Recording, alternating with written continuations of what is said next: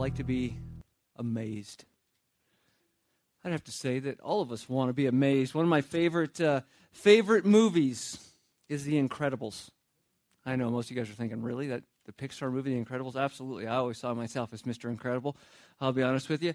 Um, but one of my favorite things is in, in the scene is when uh, he pulls up and uh, in his driveway and he's in the old car and he steps on the skateboard and he bends the, the roof of the car and, and then he slams the door and makes the window break and he picks up the car because he's so mad and the kid's sitting there on his tricycle uh, big wheel going and the bubble pops on his face and just a little bit later in the in the movie same type of thing happens he comes back and he's a little bit disappointed and and the kid's sitting there again he looks he's like kid what do you want and he said i don't know to see something amazing i guess and that's exactly it. Don't, don't we all just want to see something amazing? You know, this stuff here is really kind of cool. I'm not sure if you guys have ever seen this before, but it is a.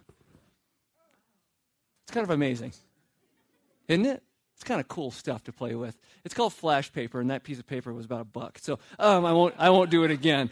But the uh, the the thing is is is you we want to be amazed. We we want to see the amazing things. Look look at the definition for amazing. It says, causing great surprise or wonder, or to be astonishing. See, we want to be surprised. We want to be honest. We, we don't go to YouTube and type in average video. Okay, that is, that is not what we want to see. When we showed the, the bad lip reading thing up front, that's got like 2.5 million views already on it. It's not like I was going to go because I'll get on YouTube if I need to figure out how to fix my car and I want to see somebody else has already done it. So I'm not going to get on YouTube and, and, and download the video that says how to fix the camshaft position sensor for a 2003 Altima and show that to you on a morning because nobody's going to be like, oh, that was so cool. I'm so glad you showed that to me. Nobody's going to care about that. There, there's things that we want to see. There's things that we want to be amazed by. And, and you know, uh, it, it's funny. There's a, um, there's a, a, bit that, that a, a comedian did, and I, I, think his name's Louis C.K. or something. I can't remember exactly what it is, but he's on Conan O'Brien, and it's called "Everything's Amazing, but Nobody's Happy." And, and that's isn't that the truth? We have technology in our pocket that is more powerful than the Voyager spacecraft. Than the, the spacecraft that is currently searching, uh, going around the entire universe, the computer system that is on that is not as powerful as the phone that is in your pocket. Isn't that just slightly amazing? The fact that you can download the Paragon app and you can find the map to where we're going to for connection groups. That to me is amazing. To the rest of you, it's like, oh, no big deal. It's a map. I mean, but it's not. Because 20 years ago, if you went back to the future kind of thing, you know, did the whole time machine, and you hit 88 miles an hour in, in your DeLorean, and, and you ended up in, in the past, and you pulled that phone out of your pocket, first of all, it wouldn't work. But everybody would be really impressed at the fact that 20 years from now, that happens. I mean, that phone is so amazing. And yet we take things that are amazing sometimes for granted. And, and we see things that are amazing. We want the next bigger, the next better, the next most awesome thing to be able to see and be a part of. And, and I look at today's passage and I, and I think the people that Jesus is talking to are just like us, except they don't have the technology to be awed by. They don't have the, the technology to be, wow, that was amazing. But you know what they did have? They had Jesus, the miracle worker, the guy who turned water into wine that we talked about a couple of weeks ago. They had Jesus. And they got to see these things. And see, we see the fact that Jesus was there. And they were in awe of his miracle working power. And as we kind of go through this, you'll see um, as we take a look here in John chapter 4, and if you want to open up your Bibles, we're going to be in John chapter 4, verse, uh, starting in verse 43. Um, as we look at it, we're going to see something, I think, in ourselves that, that maybe we kind of come in line with these people, that they're not quite as impressed by Jesus for who he is versus what he does. And we have to be very careful of that. See, in the beginning of John chapter 4, what we talked about last week, John w- was walking, I'm sorry, Jesus was walking and, and, heading towards Galilee. He had left Judea. He had gotten really popular in Judea, and, and so he decided it was time for him to go. And so on his way, if you remember last week in John 4 4, it said he had to go through Samaria. And so he starts up and he has to go through Samaria along the way. And as he goes through Samaria, the reason why he had to is because he had an intentional appointment with the Samaritan woman in the town of Sychar. And while he was there, he told her what she had done. And this blew her mind so much. This wasn't the miracle. It wasn't like he waved his hands and made fire with a cool piece of paper. He just he just told her who she was. And it blew her mind so much that she ran back to the town and told everybody about this guy that told her everything she'd ever done. And the entire town comes out to meet this guy. And then they invite him to stay for two days. And in the process of them staying, they don't just take her at her word for what she had said, but they take him for his word of what he has said. And he goes on while he's there for two days, and many people believe, not just believe in him and what he can do, but believe that he is the Savior of the world. And there's a big difference between those two things. We're going to see that in today's passage. And then it goes on from there that he left and he heads on to Galilee. And I want you to see today the difference between the Samaritans and how they respond and how Jesus and the Galileans respond to Jesus. So do me a favor in verse 43 of John chapter 4. Um, it should be in your bulletins if you don't have your Bible with you, or you can also um, put that into, um, excuse me, uh, onto your YouVersion app. You can pull that up and follow, follow along with the notes there as well. This is what it says John chapter 3, I'm sorry, John chapter 4, verse 43. After the two days, he left for Galilee, after the two days in Samaria. Now, Jesus himself had pointed out that a prophet has no honor in his own country. When he arrived in Galilee, the Galileans welcomed him. They had seen all that he had done in Jerusalem at the Passover festival, for they had also been there. Once more, he visited Cana in Galilee, where he had turned water into wine. And there was a certain royal official whose son lay sick at Capernaum. When this man heard that Jesus had arrived in Galilee from Judea, he went to him and begged him to come and heal his son, who was close to death. Unless you people see signs and wonders, Jesus told him, you'll never believe. And the royal official said, Sir, come down before my child dies. Go, Jesus replied, your son will live. The man took Jesus at his word and departed. While he was still on the way, his servants met with him the news that the boy was living. When he inquired as to the time when his son got better, they said to him, Yesterday at one in the afternoon, the fever left him. Then the father realized that this was an exact time at which Jesus said to him, Your son will live. So he and his whole household believed. This was the second sign Jesus performed after coming from Judea to Galilee. This is one of those parts in our chronological gospel. I'm not sure if you've been with us for the whole time, but if you have, we started in September. And as we started in September, we started going through the chronological life of Jesus. And I laid out the different things that the gospel had to say. And as a matter of fact, when we came to this very passage, my idea was to skip it. Because it's really not that impressive. I know some of you look at me and go, really? But have you ever read the Bible where it's just not that impressive? Uh, if you look at the front of your, of your bulletin, it says on the front of your bulletin, bulletin, how amazed are you by grace? You see, we sing this song called Amazing Grace, but how amazing really is it? How amazed by it are we? And, and when I see this passage, it's really not that amazing when you look at it from the, from the surface level. But when you dig into it, it becomes very amazing. And that's why I said, you know, we need to do this passage. We need to go through it. And, and, and, God really spoke to me, and I hope He speaks to you as well in this. So, what I want to do is I want to take a little bit deeper of a look into it.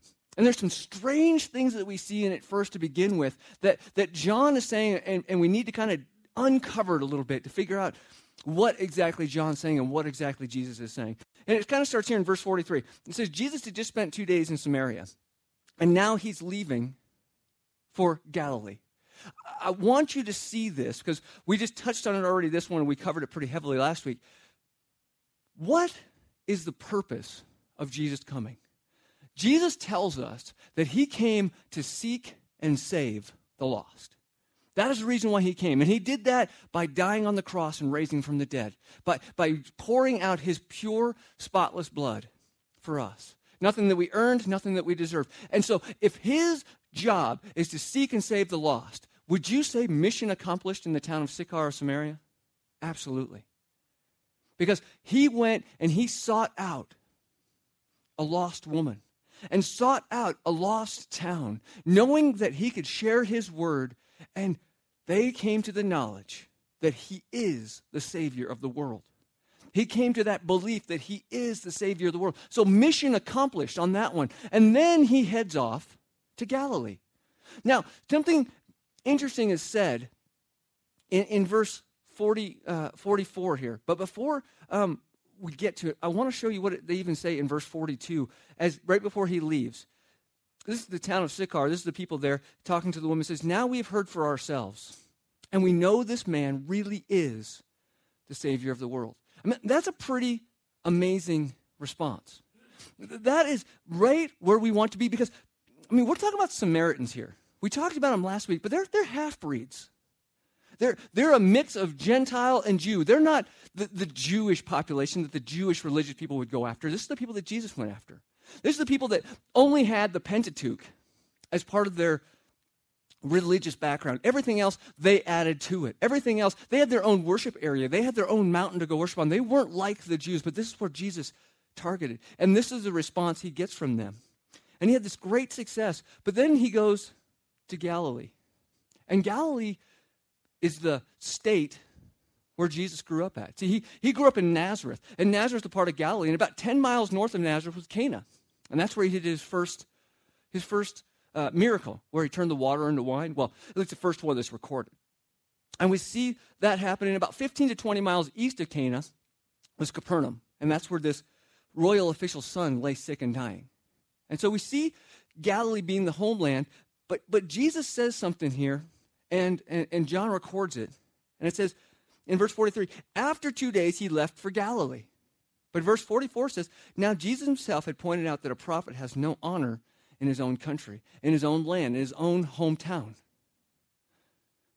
Why would Jesus, this is the confusing question, why would Jesus leave a successful ministry, a successful place, to know he's going to go someplace where he gets no honor?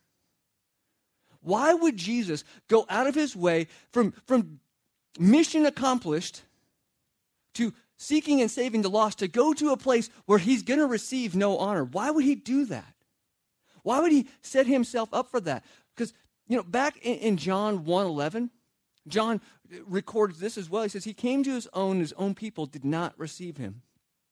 And, and I think that verse 44 here says it's a little bit confusing to us, but I think Jesus had a strategy in it.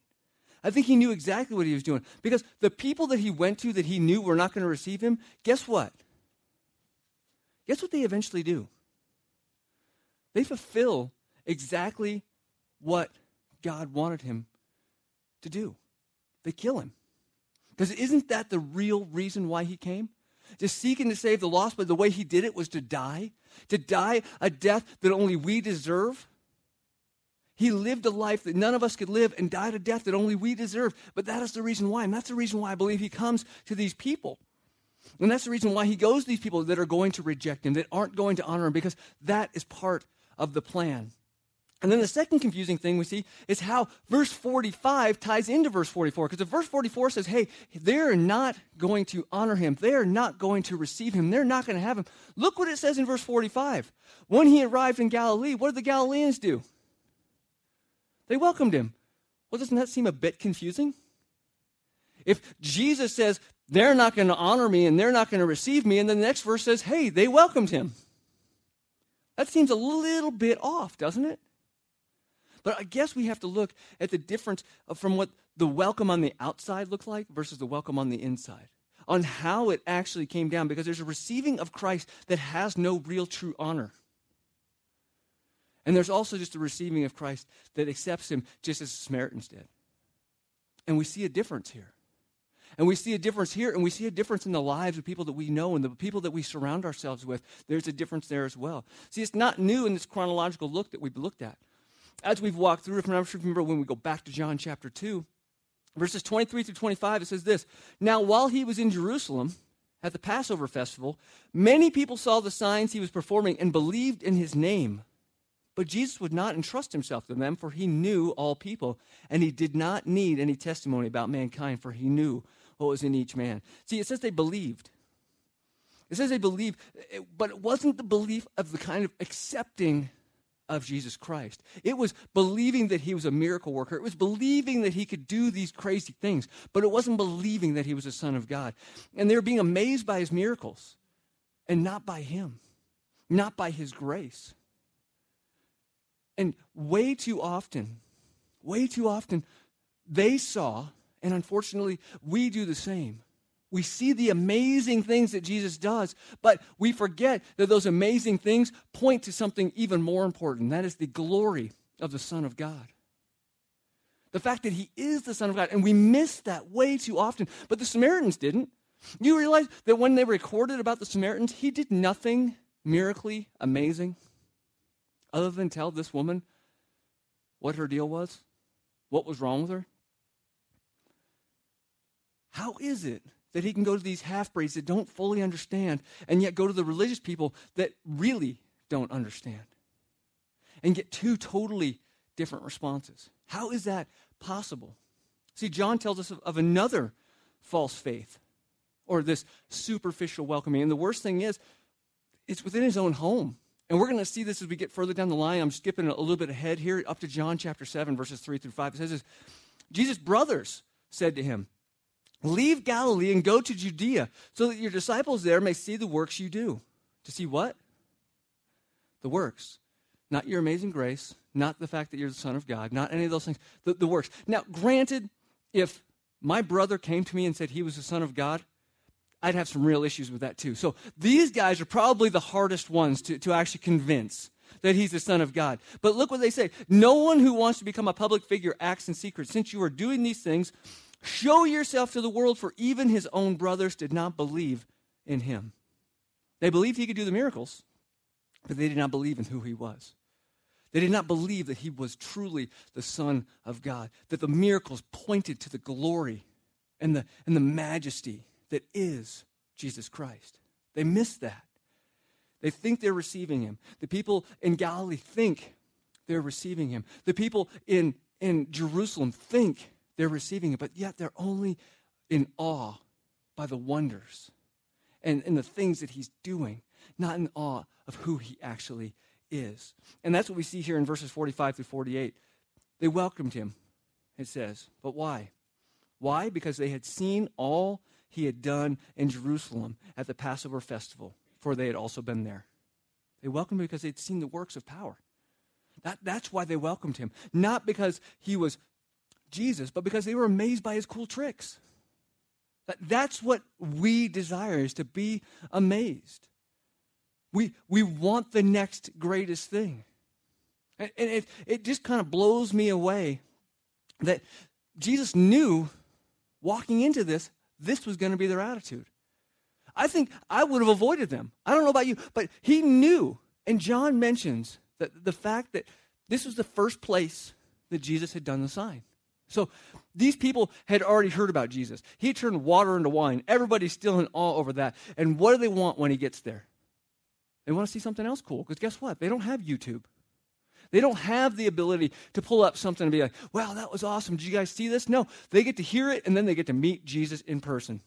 This is the guy. This is the guy that turned the water into wine. Let's see if he does anything cool.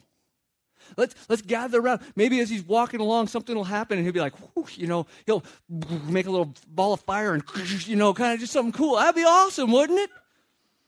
And, and you know, when you're living in a town without TV, I'm sure you're waiting for anything cool to come along so you can see it happen in person.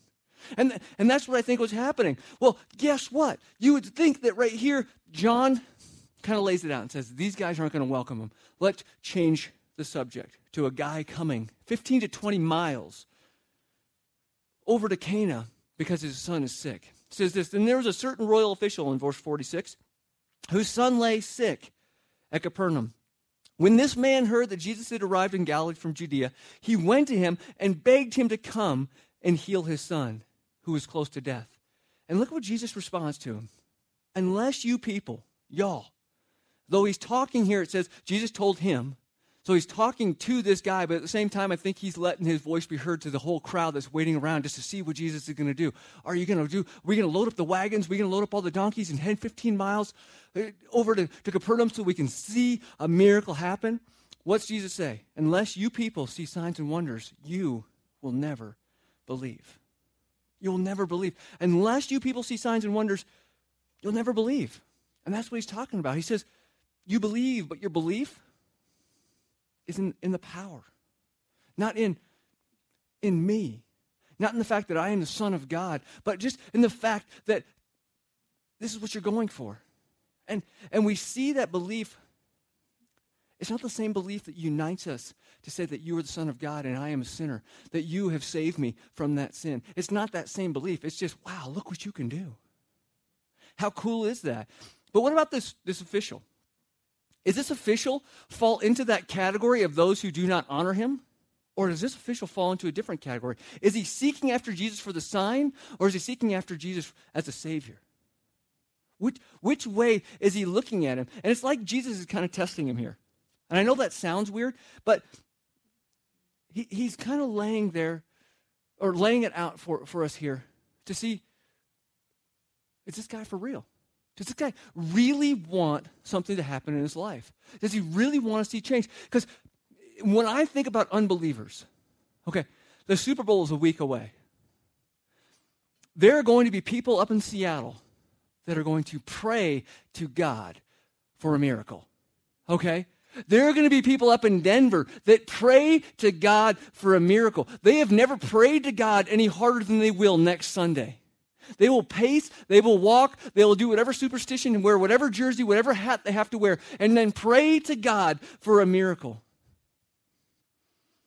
Because they want God to fix their problem. Because the problem is, is if you lose, you're a Super Bowl loser, and you have to deal with that for the next seven months until the next season starts. And, and, and that's the mindset that the unbeliever has. When my health is bad, that's when we pray to God. When my finances are bad, that's when we pray to God. When my emotional hurt is bad, that's when I cry out, Oh God. Because I want God to fix it. I want to see His power at work. But I don't want to pray to Him, God, I am a sinner and I need you to save me from my sin, and I want to live my life according to that, and I need your power to be able to do it. That is not the prayer that we pray. That is not the, the prayer they're going to pray in Seattle the day after. That, that is not it. That, it's, it's either one or the other. And the unbeliever, the, the people who just receive him for his power, that is who Jesus is talking about. That, that's the ones that he's standing in front of when he says, Unless you see signs and wonders, you will not believe. Unbelievers, unbelievers are there. And I think Jesus is throwing out a test to this guy. So if it is a test, how does he respond? How does the, the, the, test come down? Well, what he does is he simply just repeats his request. In verse 49, he says, Sir, come down before my child dies. Come with me before my child dies. You know what we don't see here? You know what's not recorded here?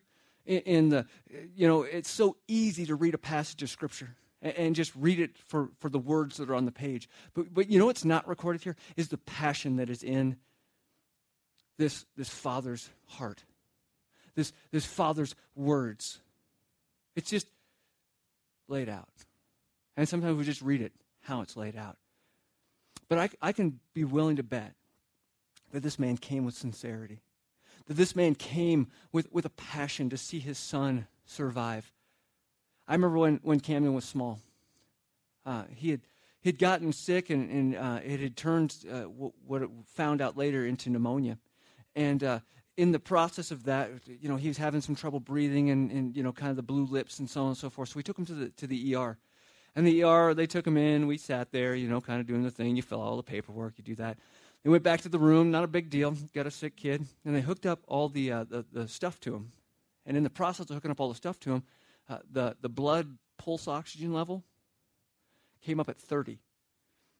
And blue lights started to flash.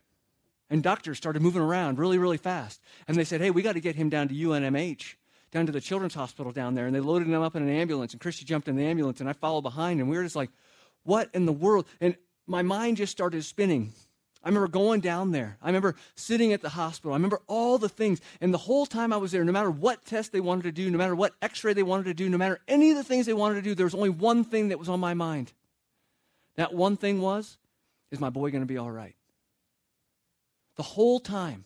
Is my boy going to be all right? And while I was down there and he was getting better and he was in his room, we were in the, the children's ward. I started walking around the children's ward and I'm looking into rooms. I'm seeing kids that have no hair. And I'm seeing struggling with, with terminally ill diseases, the things that are going to take their lives. And I'm watching the parents and seeing them in there just hanging over their kids. And I know the same thought is going through their mind Is my kid going to be all right? Do whatever you have to do. I just want him to be all right. We don't see that written in the passage, but you got to think this guy, he just walked 15 to 20 miles because he heard Jesus was in town. And he just walked 15 to 20 miles. It's probably seven to eight hours. You have to, you have to realize that.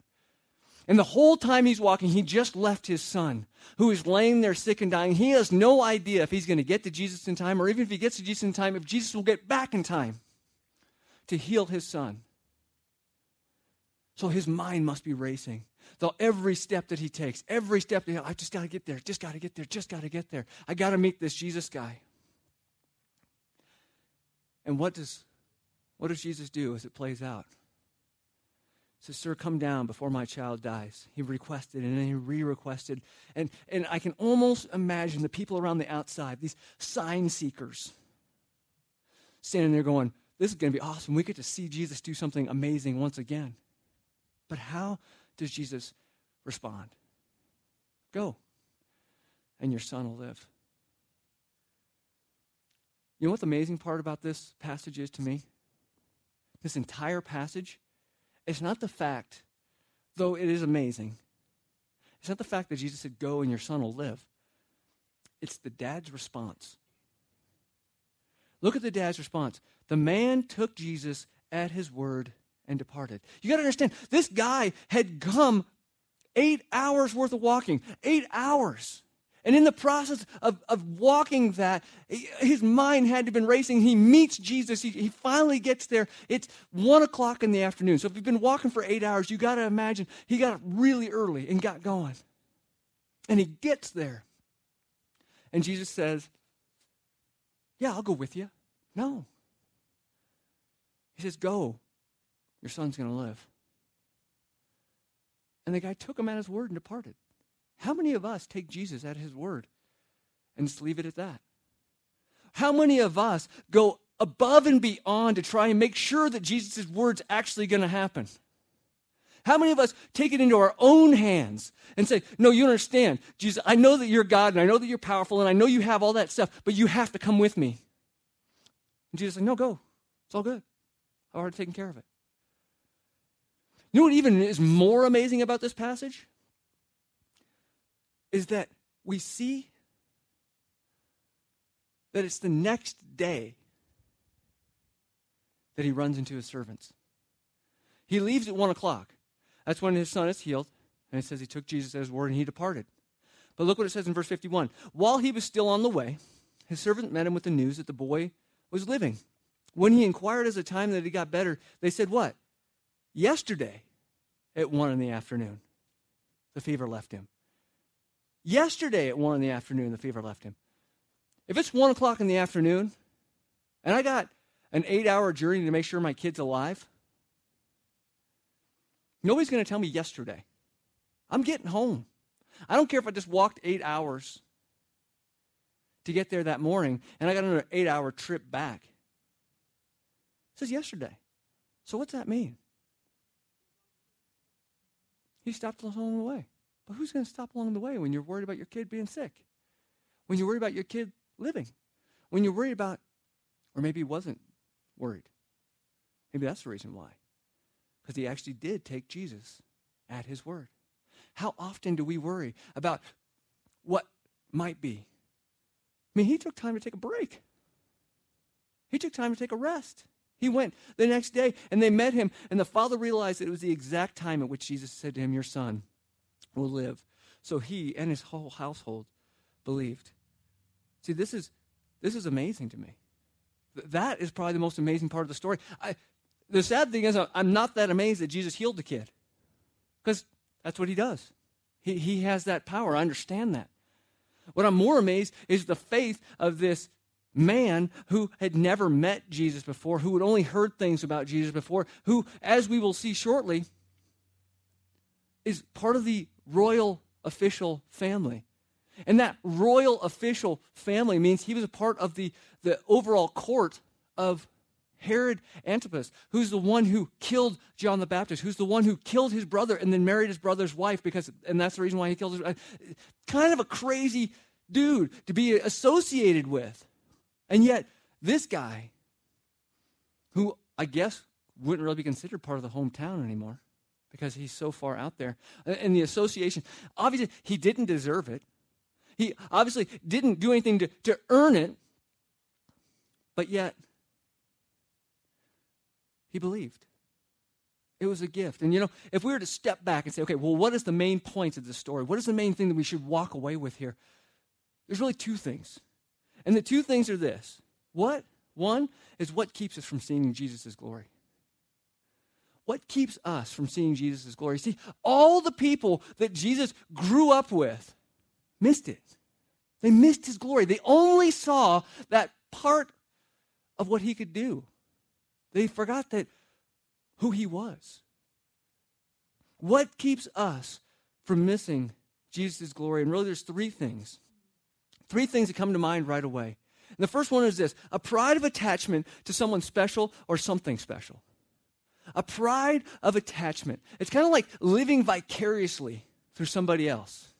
There's a pride of attachment there. You know, if somebody makes it big that it's from Rio Rancho, we cheer for that guy. Why? Because they're from Rio Rancho, because they're from Albuquerque, they're from our area, and we can live vicariously and say, hey, they're from our hometown. And sometimes we miss the person in all of that, and we only see the things that they do because the things they do help feed our ego. You got to remember something. When, when Jesus when Jesus met his first disciples, and, and Nathaniel was approached, and Nathaniel was approached, and, and, uh, and uh, he was told, Hey guys, you got to come meet this Jesus. He is the one. And Nathaniel's response was,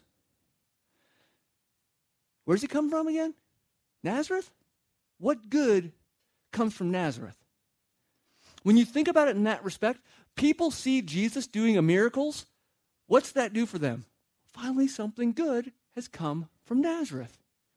Finally, we have a place on the map. Finally, we can live through that. We miss everything that he is, but there's some cool things going on that we can attach ourselves to.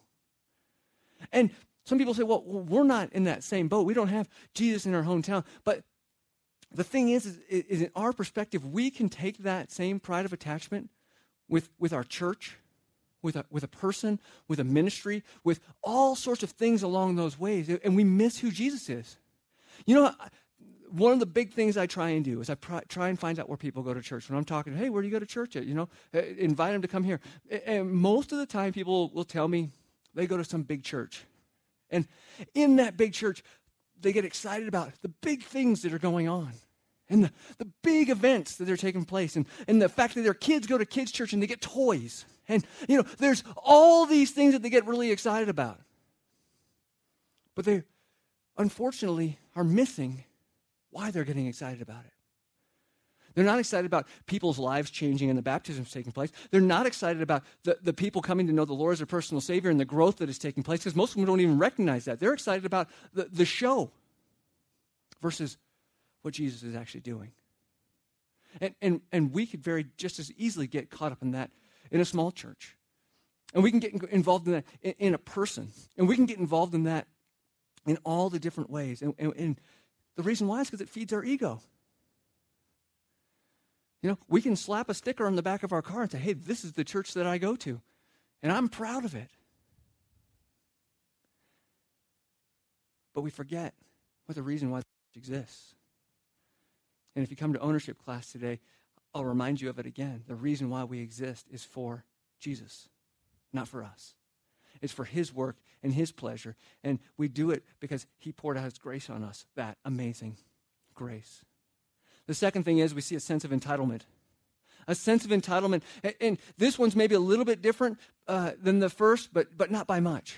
Because we know Jesus, so we get first dibs we know Jesus, so we get special dibs.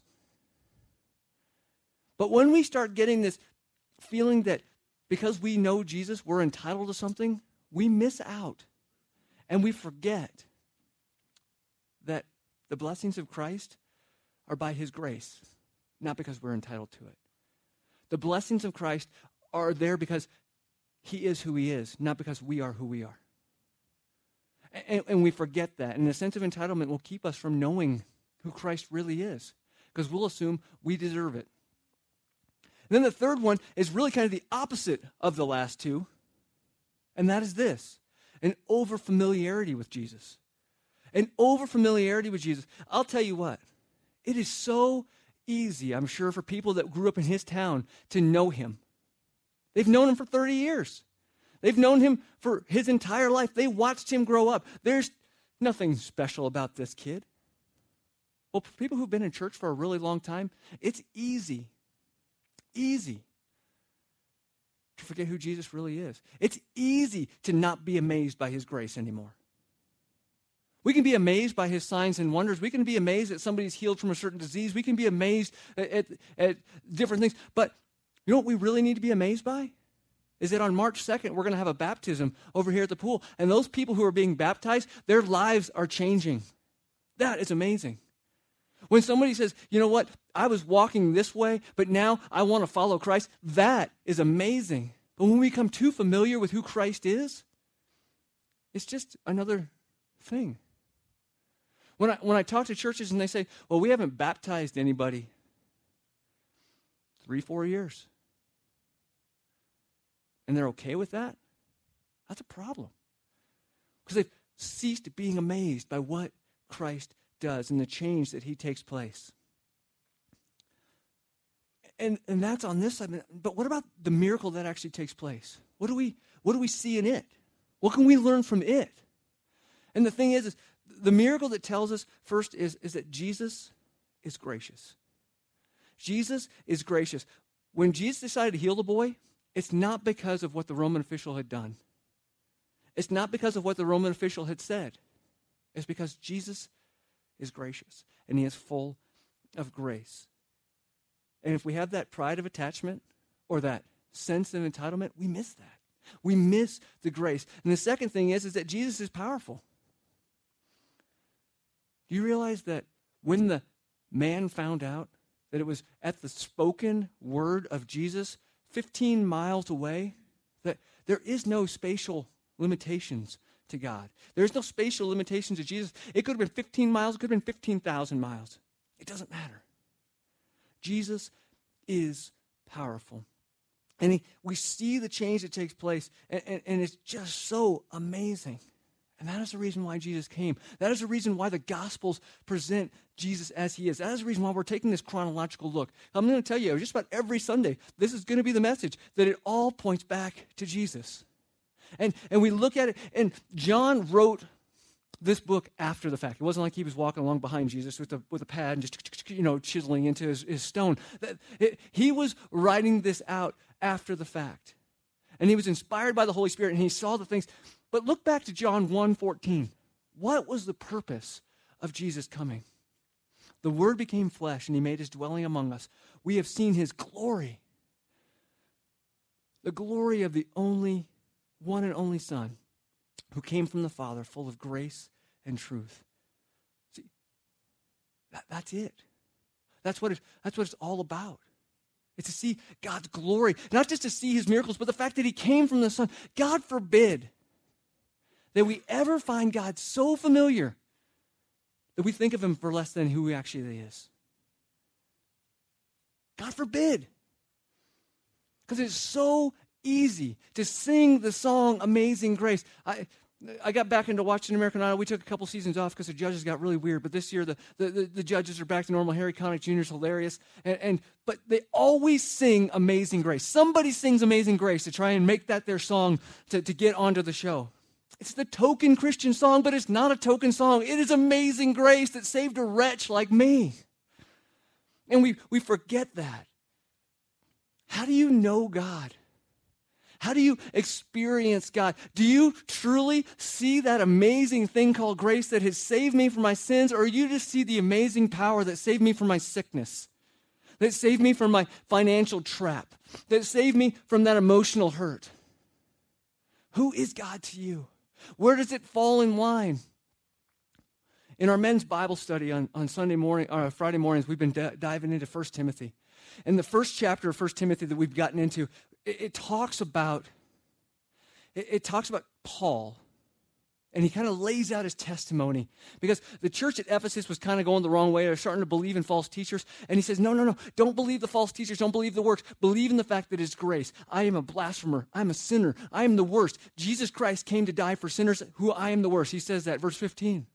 But as he wraps that passage up, there's a verse that has been bouncing around in my head since Friday morning, since we talked about it. And the more that it's bouncing around in my head, and the funny thing is, Jerome and I talked about it after service last night. But it's uh, 1 Corinthians, or sorry, 1 Timothy 1.17. It says, Now to the King eternal, immortal, invisible, the only God, be honor and glory forever and ever. Amen. We should wrap up every day with that very verse. Because the glory and the honor goes to the God who is faithful that we sung about earlier. The God who says that we will never walk alone. Because you know what? God doesn't have to be faithful to us. We're not faithful to Him. He doesn't have to be faithful to us, but He is. Because why? Because He's God. And that's what it boils down to. Because He loves us, because He cares for us. He wanted to make us His very own. And He sent His Son, Jesus Christ, to die for us. The question is, you see that as just a a thing, or do you see it as a complete life change?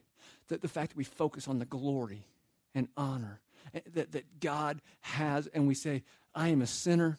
You have saved me from my sin. I want to live that way. Change me, God. Change me from the inside out so I can go be a part of changing others. That's the question I have for you today. Let's pray together. Father, forgive us. Forgive us for taking you for granted.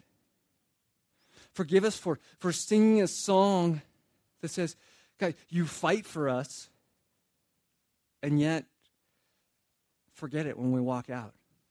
That as we sing a song that says, Never once will you let us walk alone. And we, we walk out of here as if we are alone. God, don't let us find you too familiar. Don't let us have that over familiarity. Don't let us have that sense of entitlement. Don't let us don't let us just focus on the amazing things and be attached to the amazing things and forget that we are attached to the Son of God. Change our hearts, change our minds, change us from the inside out, God, so that we can glorify you, not glorify ourselves, not even glorify this church, but God, glorify you. We pray it in your name. Amen.